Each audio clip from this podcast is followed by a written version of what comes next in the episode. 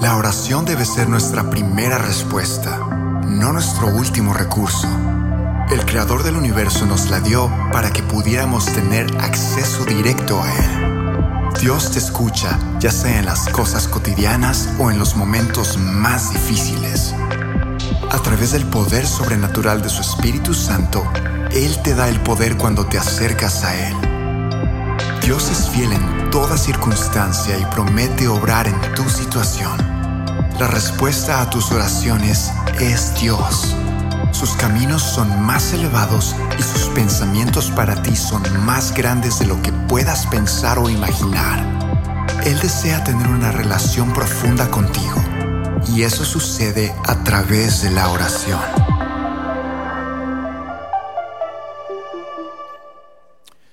Buenas tardes a todos, bienvenidos una vez más a Sugar Creek en español. Muchísimas gracias por estar aquí el día de hoy. Gracias por haber tomado de tu tiempo, por haber apartado tiempo de tu agenda para poder decirle sí a la invitación que alguien te hizo.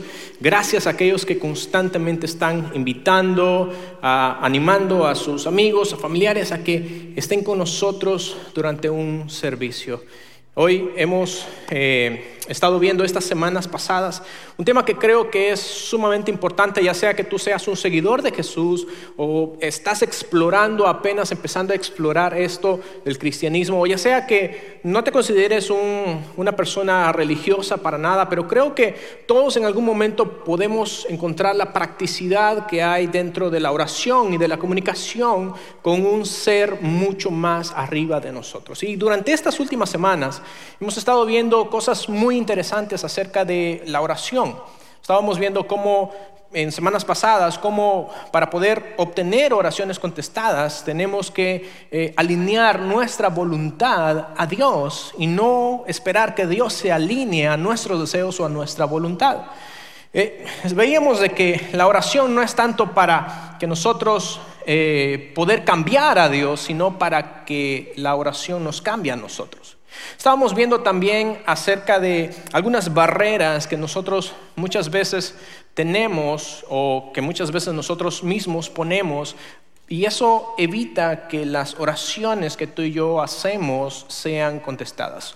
Barreras como, por ejemplo, pecados que están inconfesos o situaciones que hay en nuestra vida que necesitamos arreglar y aún así estamos allí y no, las hemos podido arreglar.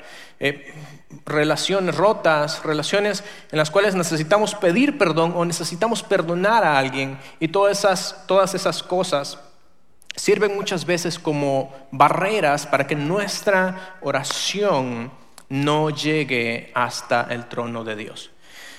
Pero aun cuando hagamos todo esto, necesitamos reconocer que a veces nos encontramos con momentos en nuestras vidas en los cuales lo único que recibimos al orar es una respuesta silenciosa. Llevamos, llegamos a un momento en el cual lo único que recibimos en nuestras oraciones es silencio. Y es precisamente de esa idea que quiero hablar. ¿Qué hacer cuando lo único que tú y yo recibimos de parte de Dios es silencio. ¿Y cómo podemos escucharle a Él? ¿Cómo podemos escuchar a Dios aún en medio de nuestro silencio? Como decía, todos hemos estado en situaciones como esa. Y una de las cosas que debo decir es que eh, en nuestro mundo moderno vivimos inmersos en un mar de ruido. En nuestro mundo moderno debemos de ser sinceros, vivimos inmersos en un mar de ruido. Todo lo que está a nuestro alrededor hace ruido. Las conversaciones, el ruido constante de nuestras relaciones, de nuestros amigos, de nuestros familiares, las personas con las que nos relacionamos, es un ruido para nosotros. Toda la tecnología que está a nuestro alrededor, nuestros celulares, las computadoras, los televisores, la radio, todo eso hace ruido en nuestra vida. Las constantes notificaciones que llegan a tu teléfono de nuevos mensajes o de nuevos seguidores que están siguiéndote en tus redes sociales es un ruido que muchas veces está en nosotros. Y cada una de esas cosas genera un ruido, pero ¿qué sucede? Aún incluso, debería decir de que aún incluso en una ciudad como la que hoy vivimos, una ciudad como Houston, o a lo mejor en la ciudad donde tú vives, aquellos que nos están viendo en línea, que por cierto, gracias por seguirnos cada semana, a lo mejor en la ciudad donde nosotros vivimos, pareciera ser que la ciudad nunca duerme. Y no importa lo que hagamos, siempre hay ruido a nuestro alrededor. Pero una de las cosas que es sumamente interesante es cómo nosotros reaccionamos cuando todo ese ruido cesa a nuestro alrededor. ¿Y qué sucede cuando todo ese ruido, en medio de todo el ruido, nos enfrentamos al silencio más inquietante de todos los que tú y yo podríamos experimentar? Y hoy precisamente quiero hablar acerca, acerca de eso acerca de un territorio que es muchas veces temido para nosotros, pero al final es un desierto que todos en esta sala hemos pasado en algún momento. Todos hemos llegado a atravesar en algún momento de nuestras vidas momentos en los que parece ser que lo único que escuchamos es un silencio ensordecedor y un silencio que nos roba la paz.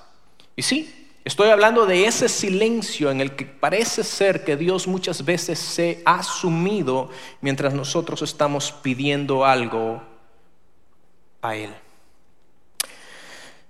Una de las cosas que quiero compartir con ustedes es algo que pasó hace cinco años. Lo voy a compartir por, por primera vez. Algunas personas ya saben esto, pero lo voy a compartir con ustedes por primera vez. Hace cinco años, eh, mi mamá, que para ese entonces vivía acá, ella nos dijo, nos dimos cuenta de que su papá, mi abuelo, un señor de ya más de 90 años, estaba sumamente enfermo. Y mi mamá en ese momento nos dijo, ¿saben qué? Quiero ir a cuidar a mi papá. Ella, una señora de cincuenta y pico, eh, bastante joven, fuerte, saludable. Dijo, quiero ir a cuidar a mi papá. Nosotros, mamá, magnífico, muy bien. Le compramos su boleto, le dijimos, vaya a ver a, su papá. No sabemos si es la última vez que lo vaya a ver, vaya a cuidarlo. y así quedamos. Mi mamá se fue de aquí por eh, por cuestión de un mes.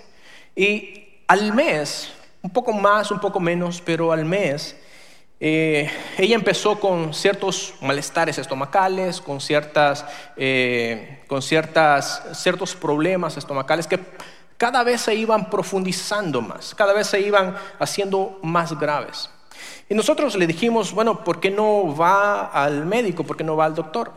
Y ella fue, y para no resumir la historia, para no hacerla tan larga, ella había adquirido una especie de infección en su sistema digestivo, una infección que estaba causándole graves estragos, estaba causándole muchos problemas en su, en su sistema digestivo. Y lo curioso de esto es que cada vez ese problema o esa enfermedad iba, iba deteriorando más la salud de mi mamá. Y no importa lo que nosotros hiciéramos, no importa lo que intentáramos, cambiamos de doctores, eh, cambiamos de medicamento, eh, hicimos muchísimas cosas tratando de que ella mejorara, que ella recuperara su salud. Nuestra intención era por lo menos estabilizarla para poder traerla aquí a los Estados Unidos, pensando que aquí ella iba a recibir un mejor cuidado médico o iba a estar eh, mejor y que se iba a poner mejor. 21 días.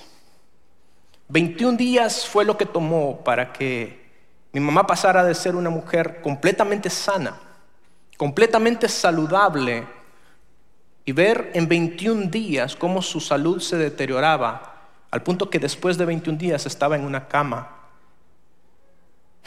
agonizando.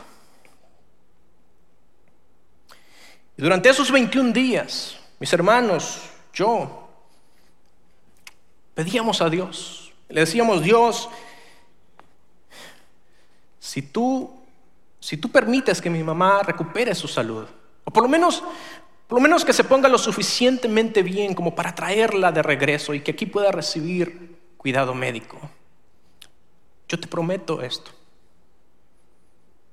Si, si es tu voluntad, y orábamos de muchas maneras y de todas las maneras que nos imaginábamos. Le decíamos a Dios, Dios, respóndenos. Durante esos 21 días, lo único que recibimos fue un total y rotundo silencio.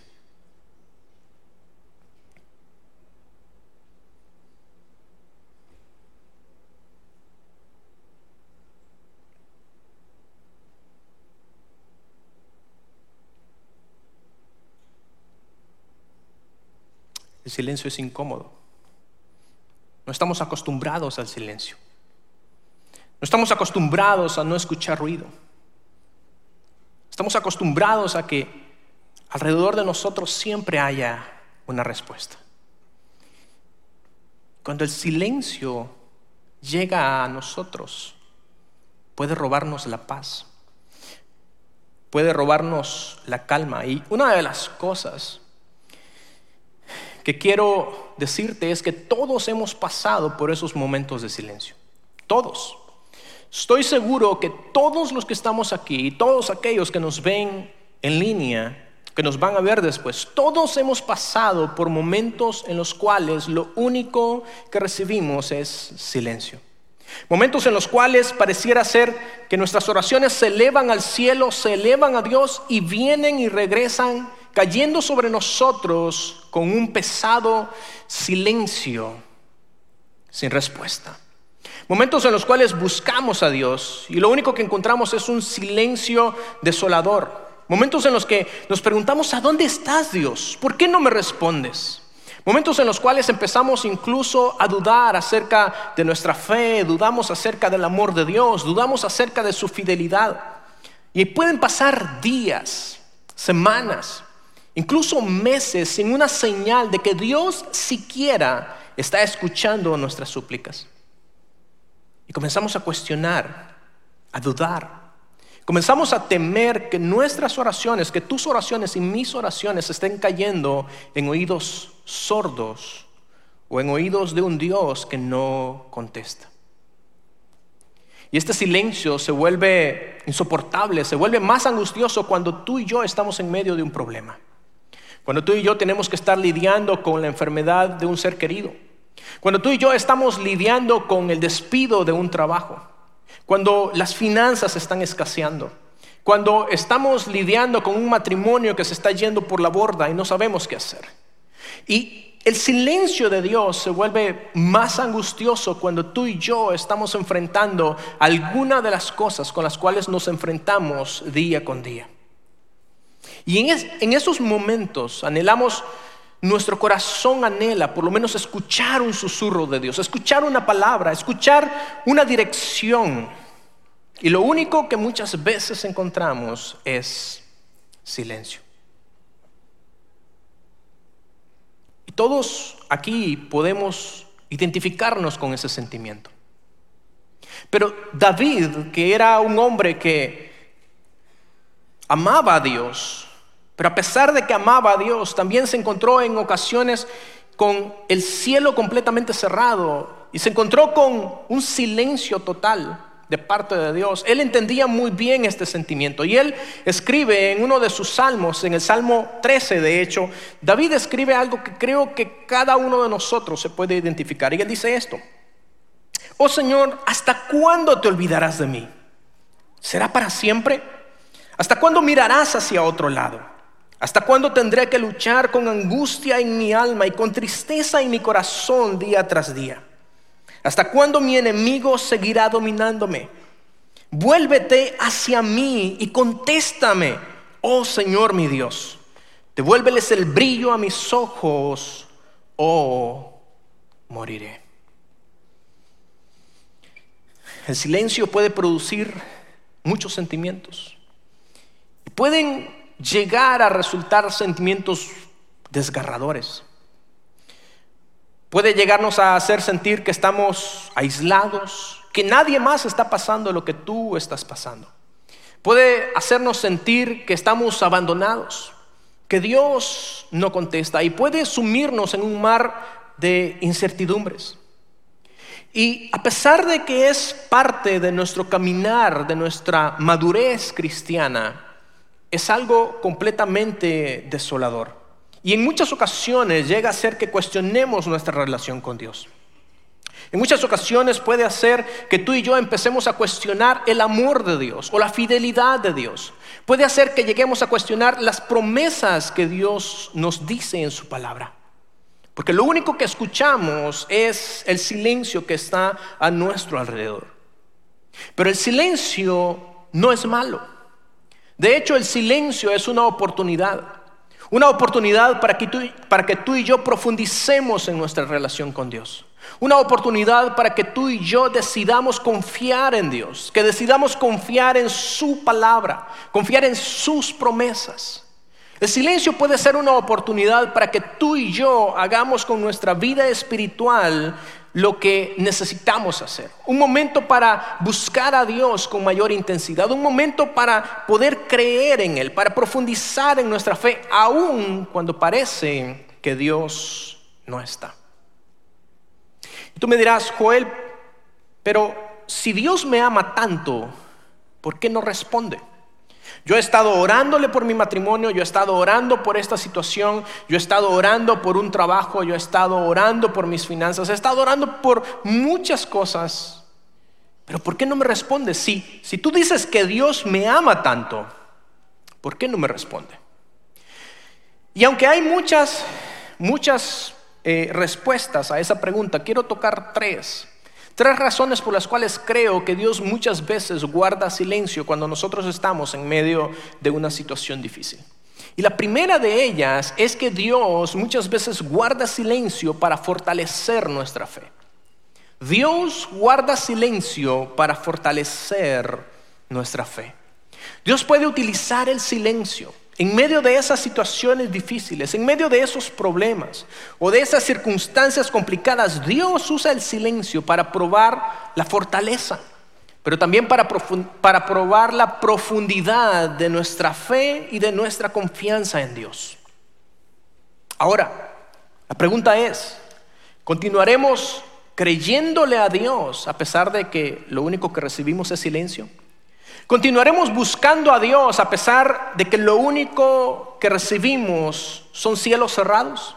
Continuaremos buscando a Dios, continuaremos viniendo a la iglesia, continuaremos orando a Dios, esperando su promesa, aun cuando Dios no nos responde en el tiempo y en el momento que nosotros deseamos que lo haga. Dios muchas veces guarda silencio para profundizar nuestra fe. Dios guarda silencio y aunque puede ser doloroso, también puede ser un tiempo de crecimiento en el cual nosotros encontramos madurez y, y profundizar nuestra relación con Dios. Y es que Dios muchas veces es como un maestro, como un maestro que guarda silencio cuando sus alumnos están entregando un examen. Dios muchas veces guarda silencio esperando que tú y yo pongamos en práctica lo que hemos aprendido acerca de Él, acerca de su fidelidad, acerca de sus promesas, lo que hemos aprendido acerca de su amor, acerca de cuánto Él nos ama y de cuánto Él desea que nosotros lo tengamos en nuestra vida. Dios desea que nosotros pongamos en práctica eso. Y es por eso que en muchas ocasiones Dios guarda silencio en medio de situaciones que están sucediendo a nuestro alrededor. Pero hay una segunda razón por la cual creo que Dios guarda silencio. Y es para guiarnos a la autorreflexión. Para guiarnos a la autorreflexión. Una de las cosas que sucede cuando Dios guarda silencio es que en medio del silencio a veces puede resultar en una pausa para nosotros. En medio de todo el ruido, eh, cuando Dios guarda silencio, eso puede resultar en una pausa para nosotros y poder hacer un inventario espiritual de cómo realmente están nuestras vidas. Poder enfrentar aquellas cosas que sabemos que están mal, que necesitamos cambiar y aún así no lo hemos hecho. Es una pausa para que nosotros podamos determinar si acaso no somos nosotros la razón por la cual el cielo está en silencio. Es un momento en el cual nosotros podemos hacer un inventario espiritual para darnos cuenta si hay algo que necesitamos hacer, Si hay alguna persona a quien necesitamos perdonar o pedir perdón. Si hay algo que tú y yo necesitamos hacer o algún pecado que necesitamos enfrentar para romper ese silencio que hay en nuestras vidas. Pero ahora, hay también otra forma de ver esto. Y es que muchas veces Dios guarda silencio para que nosotros reflexionemos sobre si lo que realmente estamos pidiendo es algo importante o es un mero capricho de nosotros. Porque una de las cosas que nosotros debemos de reconocer es que muchas veces pedimos cosas que no están dentro de la voluntad de Dios. Conozco a alguna persona que siempre que compraba un boleto de la lotería decía, Señor, si permites que le pegue al, al gordo, al premio gordo, si permites que le pegue al premio gordo, yo te prometo que voy a dar la mitad del dinero a la iglesia. Nunca se lo ganaba y siempre se enojaba con Dios. Y muchas veces nosotros somos así. Pedimos cosas que realmente no están dentro de la voluntad de Dios, sino más bien son caprichos de nosotros. Y el silencio de Dios puede llevarnos a reflexionar si lo que tú y yo estamos pidiendo realmente está dentro de la voluntad de Dios. Es un momento para pausar. Es un momento para preguntarnos, ¿realmente esto que yo estoy pidiendo es algo que Dios desea para mi vida? ¿Es algo que me va a ayudar a crecer, a conocerlo mejor? ¿O es algo que simplemente no tiene ningún sentido? Y hay una tercera razón por la cual creo que Dios guarda silencio y es para completar su propósito.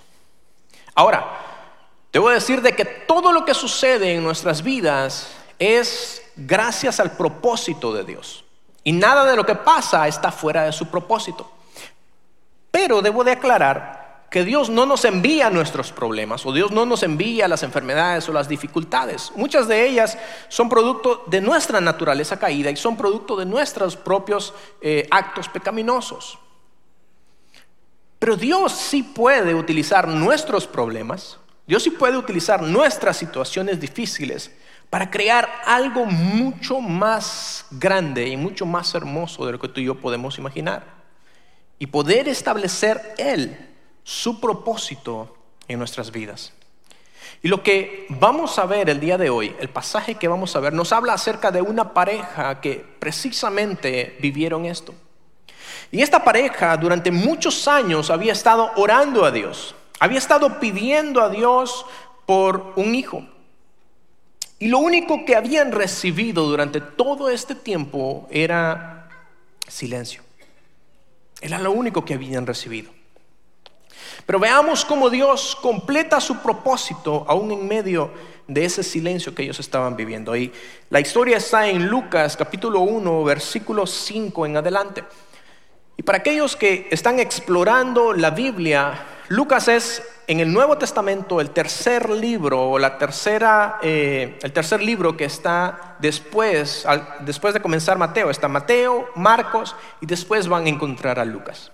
Lucas capítulo 1, versículo 5 dice de esta manera. En tiempos de Herodes, rey de Judea, hubo un sacerdote llamado Zacarías, miembro del grupo de Abías. Su esposa Elizabeth era también descendiente de Aarón. Ambos eran rectos e intachables delante de Dios. Obedecían todos los mandamientos y preceptos del Señor, pero no tenían hijos, porque Elizabeth era estéril y los dos eran de edad avanzada. Ahora, quiero hacer una pausa acá. Para que nosotros entendamos lo que Lucas nos está diciendo, debemos de entender un poco el contexto cultural. Y dentro del contexto cultural de este pasaje, debemos de saber de que en la cultura judía los hijos eran considerados una bendición. Entre más hijos tú tenías, significaba de que más bendición Dios te había dado. Pero todo lo contrario, cuando una pareja no podía tener hijos, eso era motivo de burla, era motivo de afrenta para las personas. Era un motivo de vergüenza y aún incluso algunos llegaban a pensar que si Dios no le había dado hijos a esa pareja, era porque probablemente eh, Dios los estaba castigando, era un castigo divino. Imaginemos nosotros a esta pareja durante tantos años orando y pidiendo a Dios que quitara esta afrenta, que quitara esta vergüenza, que les diera un hijo. Años orando Y Dios lo único que les había dado era silencio. Imaginen el dolor de Ezequiel y de Elizabeth cuando ellos tuvieron que ver a sus amigos, a sus familiares, tener a sus propios hijos, crecerlos y ellos solamente esperando, viendo cómo Dios le concedía lo que ellos deseaban a otras personas y ellos tenían que continuar esperando a la respuesta de Dios. Este matrimonio había estado esperando por un hijo durante muchos años. Pero a pesar de ser personas entregadas a Dios, a pesar de ser personas con una gran devoción a Dios, a pesar de sus oraciones, Elizabeth seguía sin tener hijos. El silencio de Dios era una realidad sumamente palpable para esta pareja. Y de hecho, Muchos de nosotros en alguna ocasión podemos encontrarnos que el silencio de Dios también es palpable en nuestras vidas diarias, en medio de esas situaciones. Y es en estas ocasiones cuando podemos encontrarnos desesperados por un susurro, por una señal de Dios, por una dirección de Dios que nos diga que todo va a estar bien, que nos diga qué dirección necesitamos tomar. Y, aún así, parece ser que nunca obtenemos lo que necesitamos.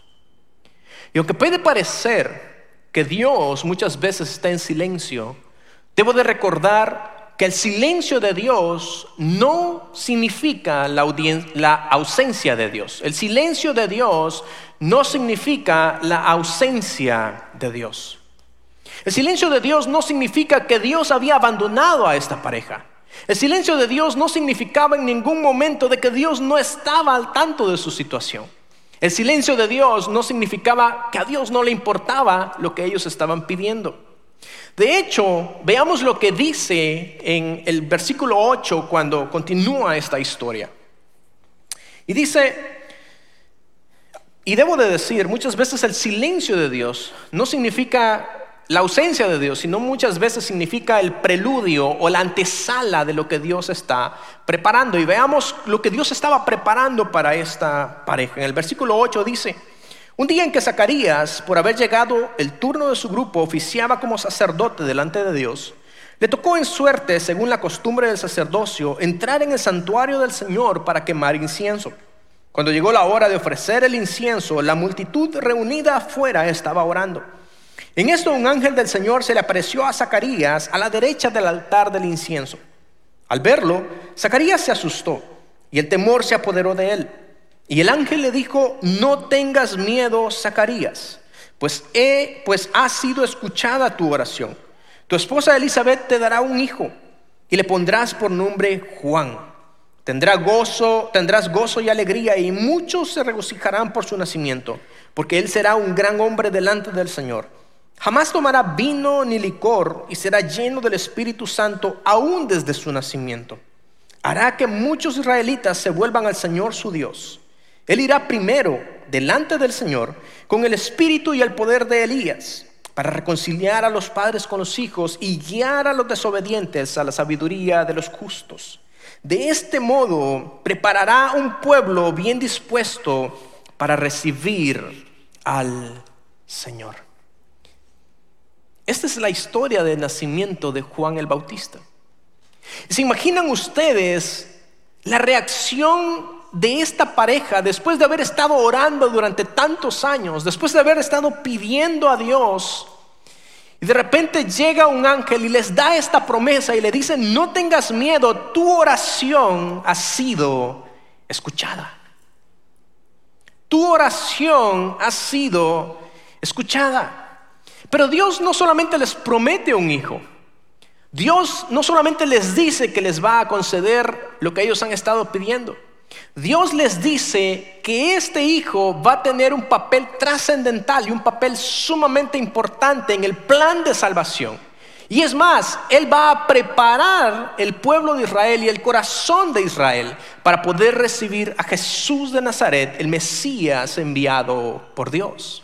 Qué cosa más increíble que aun a pesar de que ellos estaban en medio del silencio, no significaba que Dios los había dejado. Significaba que Dios estaba trabajando y estaba preparando algo que aún ellos ni siquiera se hubieran podido imaginar.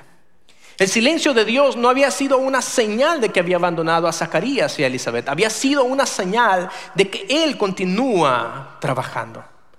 El silencio de Dios no significaba para ellos que los había abandonado o que su amor por ellos había disminuido.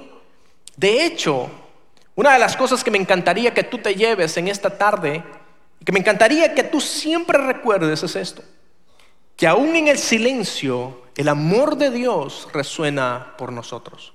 Aún en el silencio el amor de Dios resuena por cada uno de nosotros. Y aun cuando nosotros pensamos, cada vez que nosotros pensamos en el amor de Dios, muchas veces pensamos en momentos de alegría, en respuestas concedidas, en oraciones contestadas, pero quiero que comprendamos que el amor de Dios también se manifiesta en los momentos de silencio, en los momentos de espera y en los momentos de incertidumbre. Y Dios nos ama lo suficiente como para que nosotros tengamos que estar en momentos de silencio. Dios nos ama lo suficiente como para guardar silencio, para que tú y yo podamos profundizar en nuestra relación con Él. Dios nos ama lo suficiente para guardar silencio, esperando que tú y yo constantemente estemos buscando, que estemos creyendo, que estemos esperando el cumplimiento de las promesas de Dios.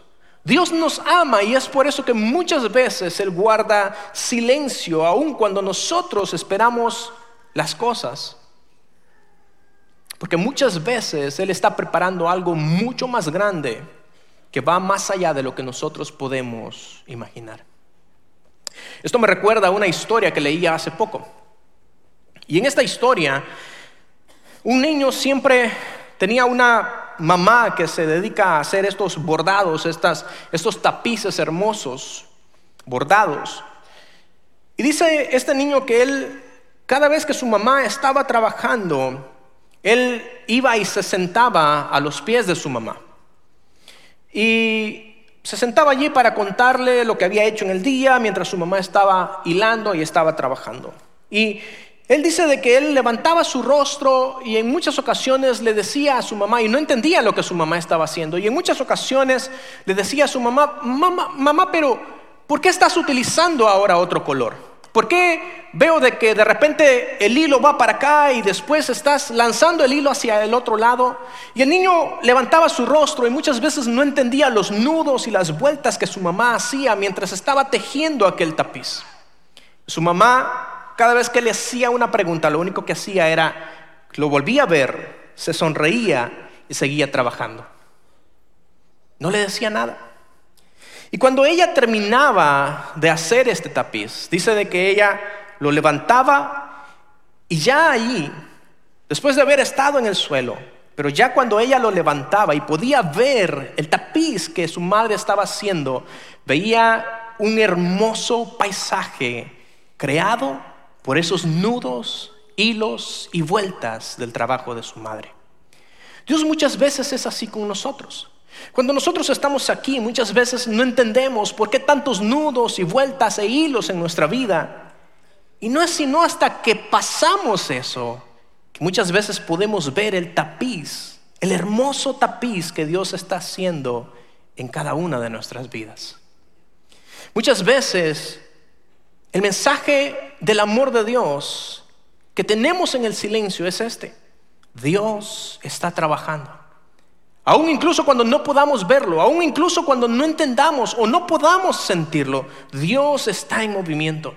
Y cada vez que tú y yo estamos en un tiempo de silencio, necesitamos creer y necesitamos saber que Dios está hilando el más hermoso tapiz que es tu vida y es mi vida. Y solamente Él muchas veces puede ver lo que está sucediendo. Solamente Él puede ver muchas veces a dónde nos está llevando. Así que en los momentos de silencio, en los momentos cuando las dudas se amontonan en los momentos en los que no podemos hacer nada, cuando pareciera que Dios no está respondiendo, necesitamos recordar que su amor, su amor por ti y por mí nunca va a fallar. Y es en ese amor que podemos encontrar esperanza, paciencia. Es en ese amor que podemos encontrar paz porque Él siempre está trabajando a nuestro favor, aun cuando tú y yo no lo podamos ver en ese momento. El amor de Dios siempre está presente en cada hilada del tapiz de nuestras vidas. Siempre el amor de Dios está presente aún cuando nosotros no lo entendamos. Y aún cuando parece demorarse, ese amor siempre está con nosotros. Yo no entendí esto durante esos 21 días que les estaba contando acerca de la muerte de mi mamá. Durante 21 días nosotros estábamos orando, pidiéndole a Dios que mi mamá pudiera recuperar su salud. 21 días en los cuales lo único que recibimos fue silencio. Y yo no entendí acerca del amor de Dios y de cómo Dios trabaja detrás, aun cuando no lo escuchamos, hasta que llegué al Salvador. Yo no pude estar con mi mamá cuando ella murió. Pero cuando llegué allá, fue increíble ver cómo personal médico se acercaba a nosotros. Personas que no conocían a mi mamá, pero la habían conocido allí en la cama de hospital. Y nos contaban cómo ella oraba en medio de su enfermedad. Y lo más increíble es que aun cuando ella estaba ya agonizando, cuando había perdido, cuando había perdido el conocimiento, ella balbuceaba y ella decía, Jesús, te amo. Su mente ya no estaba aquí, pero en su corazón seguía presente ese Dios al que ella le había servido por años.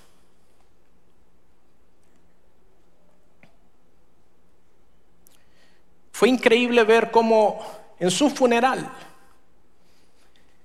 decenas de personas se nos acercaban a decirnos cómo el amor de esta mujer y su fe les había impactado. Pero lo más increíble, lo que a mí me tocó y cómo yo pude realmente entender que Dios estaba trabajando,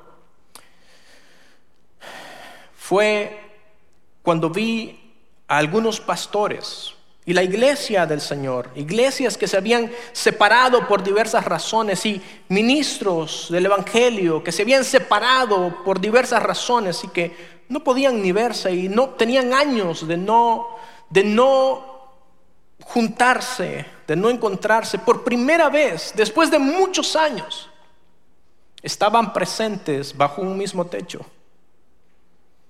La iglesia del Señor, reunida después de muchos años,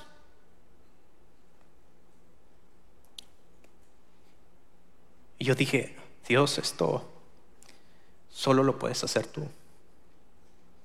Yo entendí entonces que a pesar de nuestro dolor,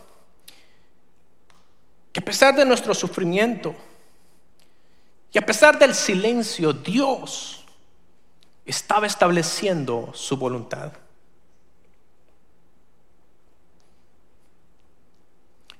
Y es que una de las cosas que nosotros no debemos olvidar es que tu Dios y mi Dios es un Dios de amor. Por sobre todas las cosas, Él nos ama, aún incluso cuando Él está en silencio. Y su amor, el amor de Dios no se mide por las respuestas rápidas o por las respuestas lentas a nuestras oraciones. El amor que Dios tiene por ti y por mí se midió una sola vez en la cruz del Calvario, entregando a su Hijo. Allí fue donde el amor de Dios se midió. No tanto por qué tan rápido responde nuestras oraciones o por qué tan lento responde nuestras oraciones. Una de las cosas que no debemos olvidar es que aún en el silencio el amor de Dios siempre está presente para cada uno de nosotros.